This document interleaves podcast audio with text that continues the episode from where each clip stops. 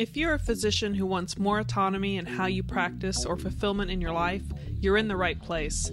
This is the Changed Physician podcast, where our guests reveal how you can learn the mindsets, skills, and strategies to create the life you want without selling out your morals or values. But before we begin, I want to remind you of the free book giveaways, guides, and other physician resources available to you at thechangedphysician.com. This is the Changed Physician, episode 247.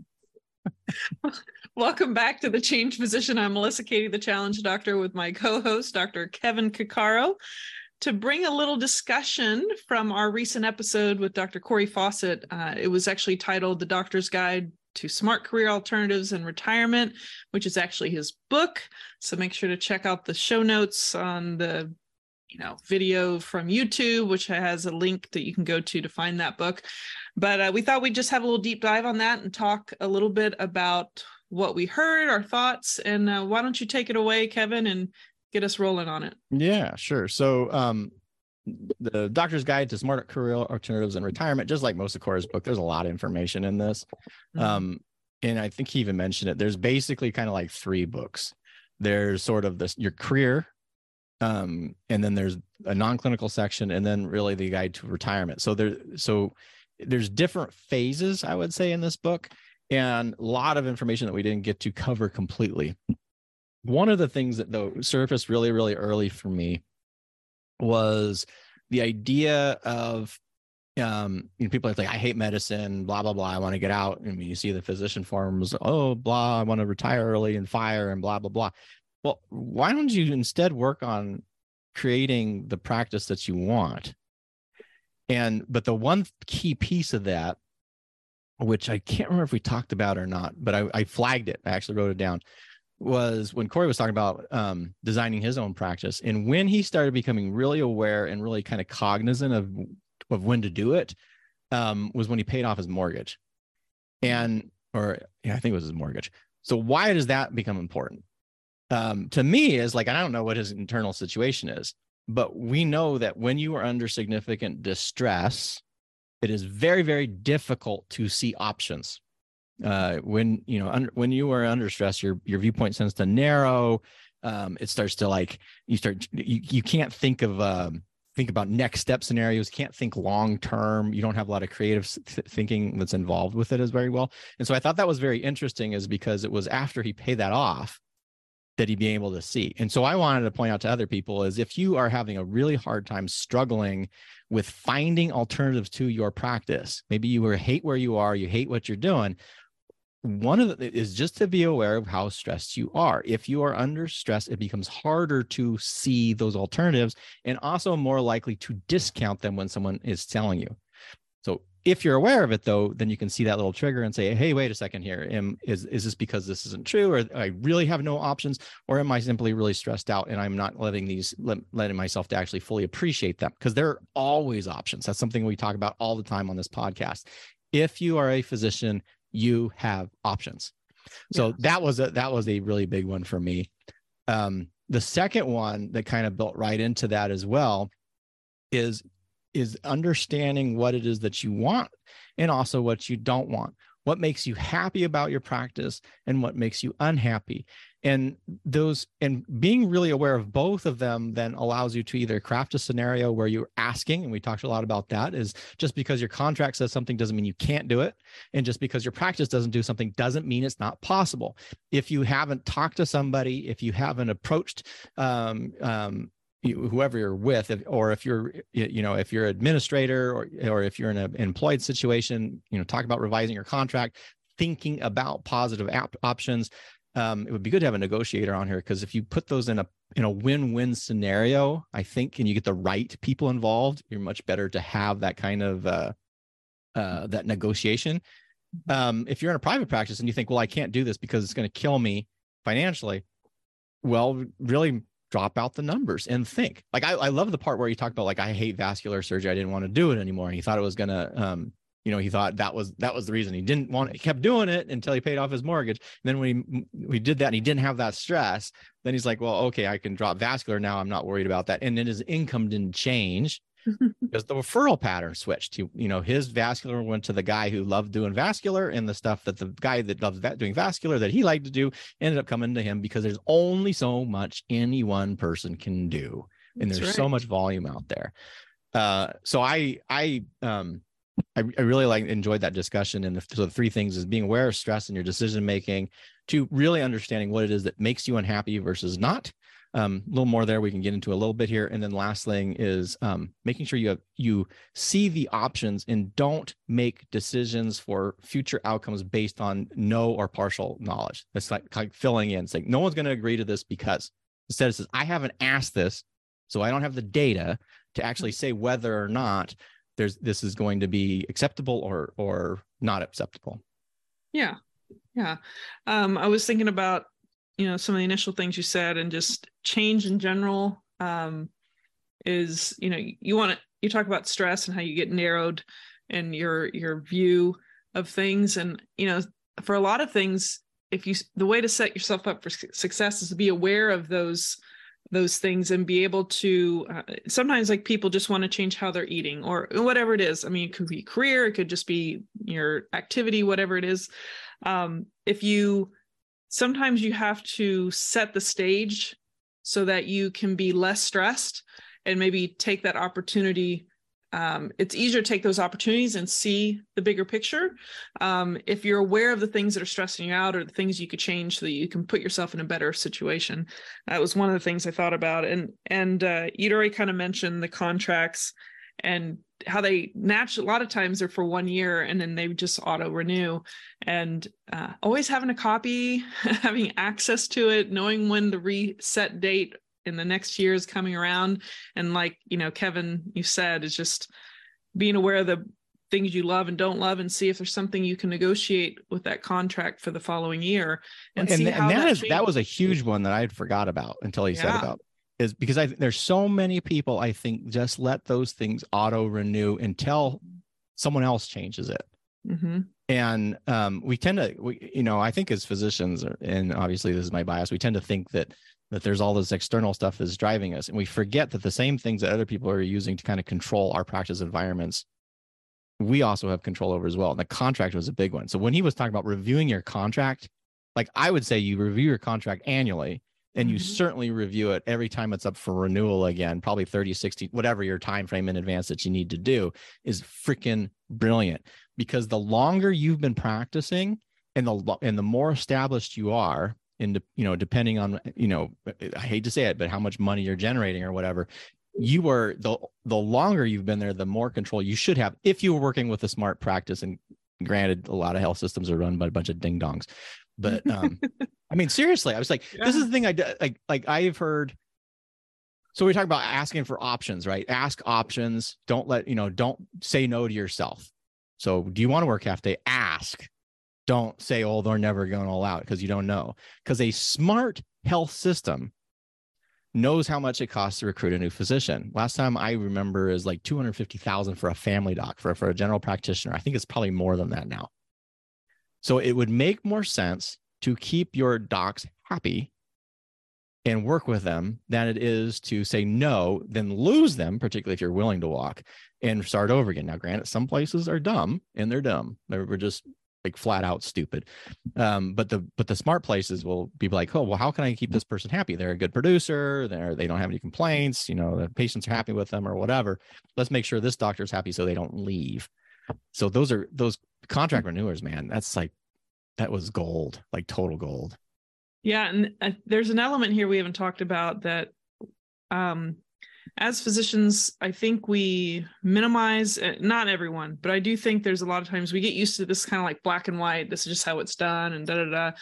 And in the process, in a way, we're kind of devaluing our own value that we have, um, or devaluing ourselves, and that there is a lot of times room for negotiation, especially if you're miserable, if you're burned out, and there's something that that little tweak you don't even realize. Sometimes people have no idea how much one little change, whether it's just take one day off instead of working five days, working four days. Like you, sometimes you have no idea because you've never lived your life that way. You don't realize how they can radically transform your mental health, your just joy in life in general, personally or professionally, and all of it bleeds over. I mean, you can't you can't say that these things don't affect you um, as a person. So when you do deal with the contracts, you basically are saying, you know, you don't have to be, you know, annoying about it or like I'm better than you. It's just, you know, I provide great service. I do good for my patients, and you know, I really, whether it's a raise, it could be you've been working there 10 years. I don't know. Um, but whatever it is you feel like could make a difference for you, that means you're valuing what you bring to the table. And sure, like you said, it's possible that they could be like, nope, sorry, let you go. But if they do value you and and or they want to keep you, because Lord knows right now there's just like so much need for help right now that there is a lot of negoti- negotiations that could be successful. And so it just reminded me just recently, I won't go into details, but even my husband, who's not medical, just like, you know, just just say you need this and you need this and and it doesn't have to be black and white even though i want it to be black and white it's either yes or no.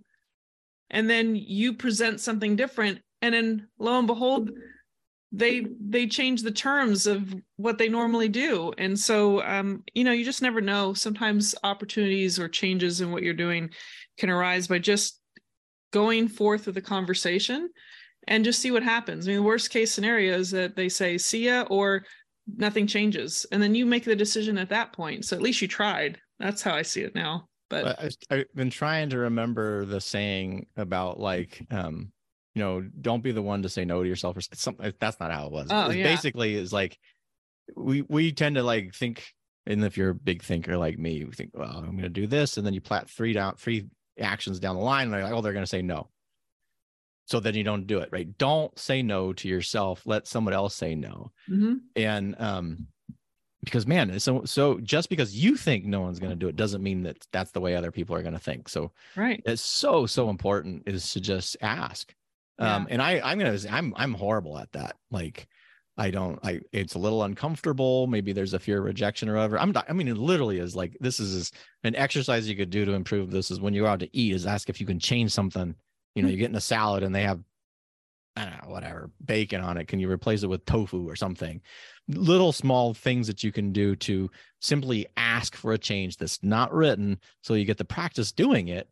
Mm-hmm. Um, because that's something all of us should be you know let, let somebody else say no there actually um do you know noah kagan he's in austin mm-hmm. yep so he had this exercise called the yeah the, the coffee challenge and um what you would do is you would go in to a coffee place or whatever and you would say hey can i have 10 percent off? or whatever you know you order your coffee oh can i get 10% off? And like well why? And you, you just say just because right or whatever. I mean he, he actually says don't tell him it's your birthday just like say it's because. And the, the whole point of it is to actually get rejected. Yeah. Except sometimes you don't get rejected. It's like they're like okay you know like okay.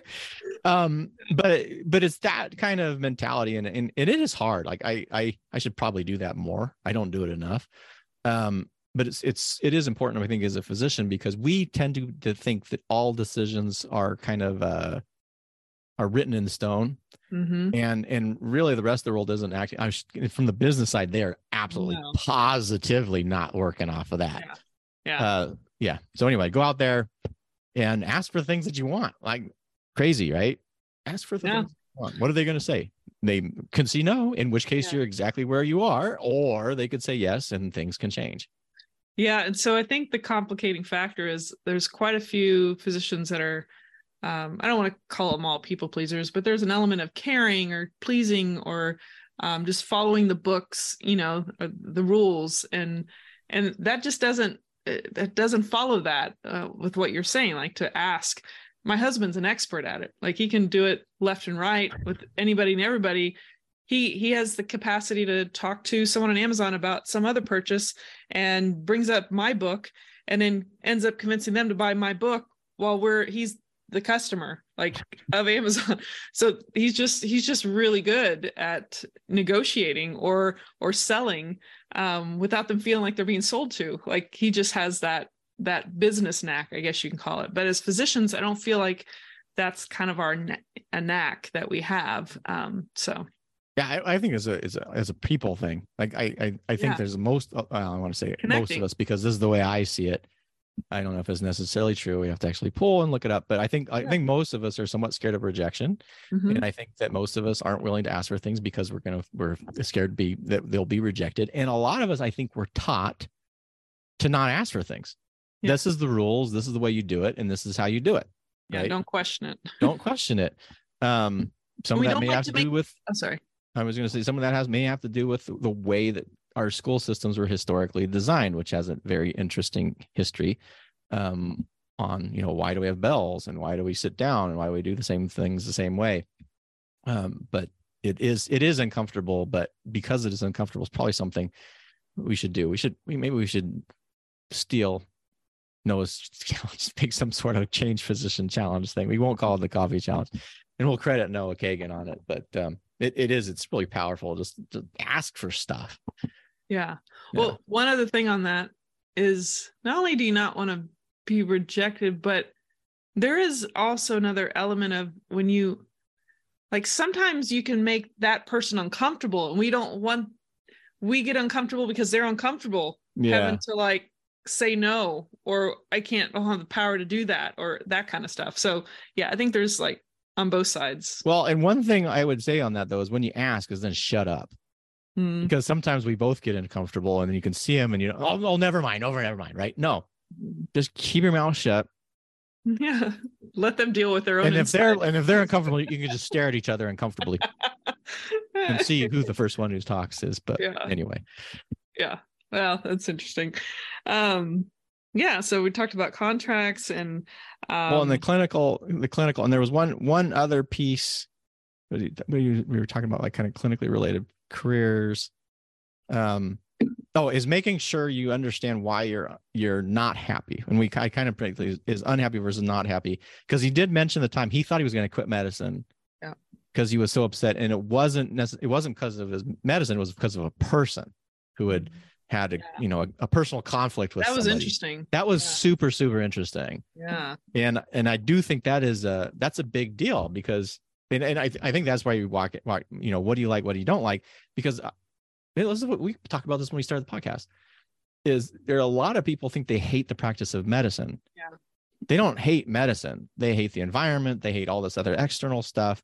And the the more you kind of recognize those things then you can move towards what it is that you like. So you can there's you know your likes your dislikes. You can move away from your dislikes and you can move towards your likes. That's not exactly the same exact path although if you have them both lined out you can you can align them a little bit better. Um, but i thought that was a really a really really good one because i'm sure there's some people who think oh man i hate medicine. It's not medicine. It may be something else. Yeah. Yeah agreed. Um you know i know you mentioned we didn't really touch on everything in that um we Well, missed this we missed the second third of it which was the non-clinical. We didn't talk anything about the non-clinical careers yeah, um yeah. consulting um there there's all kinds of examples expert witness consulting medical writing. I mean they're they're the they're you know they're you can't google non-clinical careers for physicians. I i, I kind of want to talk about it because i think the most important that pe- thing that people needs to understand when it comes to non-clinical careers is the vast majority of the time you are not going to make what you could in clinical practice right. Like uh, it, it, it um maybe maybe some super rare exceptions. You go off and you have your own business and it's successful. Um but i will tell you even haven't had my own business i was making money that people would consume or would assume was a successful business like a small business. It was significantly less than what i would have made in clinical practice. Like Yeah. significantly less. Yeah. Um and you know and you, but there are anyway i just think that's important because if you're going thinking if you're an orthopedic surgeon thinking you're going to drop out of orthopedic surgery and just take up medically writing and you make the same amount you're, that's a that's a pipe dream. And you need to be at least aware of it you know maybe you're going to be a michael crichton maybe maybe. Um but but it, but it, but once you're at least aware of you still can make pretty good money more than a lot of people and um and, and then we got a go question about like values and what you want your life to be and question you know we've talked a lot about that like savings versus this and being within your means and what makes you happy um but i do I, I just think that's really important to people to understand is is non-clinical tends to pay a lot less than clinical medicine particularly now Yeah. Yeah. And there are a few people that go viral if they hit the social media light and, you know, there's I could. There's think a lot of people I would say that are on the social media that project that they're making more than they actually are. that too. Yeah, but I do know that some of the people that end up going viral can be asked to, you know, be like a keynote speaker, and for you know one hour can be paid ten to twenty five grand for, you know. So there are those people that can do that, but I would say that first of all, you got to enjoy doing that to Well, really keep that going. And, and that sounds like a lot, right? So then yeah, you're only if you do it a few times a let's, year. let's that's say you get 20 grand, which is insane for a speaker's fee. yeah, like insane, right? Yeah. So okay, to, to- then now you have to do it. uh, for an average physician salary, you have to do that uh, at least once a month, at least once a month, Mhm. in order to get 240k, right? And that is in low average, I think, for most physician salaries now. Like it's Yeah. actually gone up.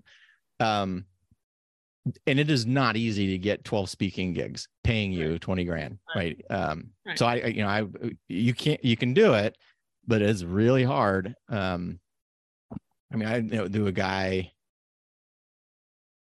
who, like, a lot of the authors. I think I actually somehow I got a hold of somebody's like speakers fees. I can't. I think what happened is I was speaking at a conference and they had someone coming in and they accidentally replied all with the details of this guy yeah, who had written a bestseller and all that stuff. And it was like, um, I think they were getting like 10, a little over 10 grand Yeah. for the speech, plus Right. like flights and stuff to get Right, there. right. But it, it, it was a lot, particularly more than the rest of us who actually were providing what I would consider useful information, not Yeah. like whatever, like how to, this is useful for your practice. Um, but it wasn't like, you know, Oprah Win- Winfrey or, you know, whatever, making 200,000 with their speech or yeah, yeah. I mean, you're, you're dealing with different levels of popularity of people, but you know, there's some people have different streams of income. I mean, Dr. Anna Cabeca, the girlfriend doctor we've Oh, yeah.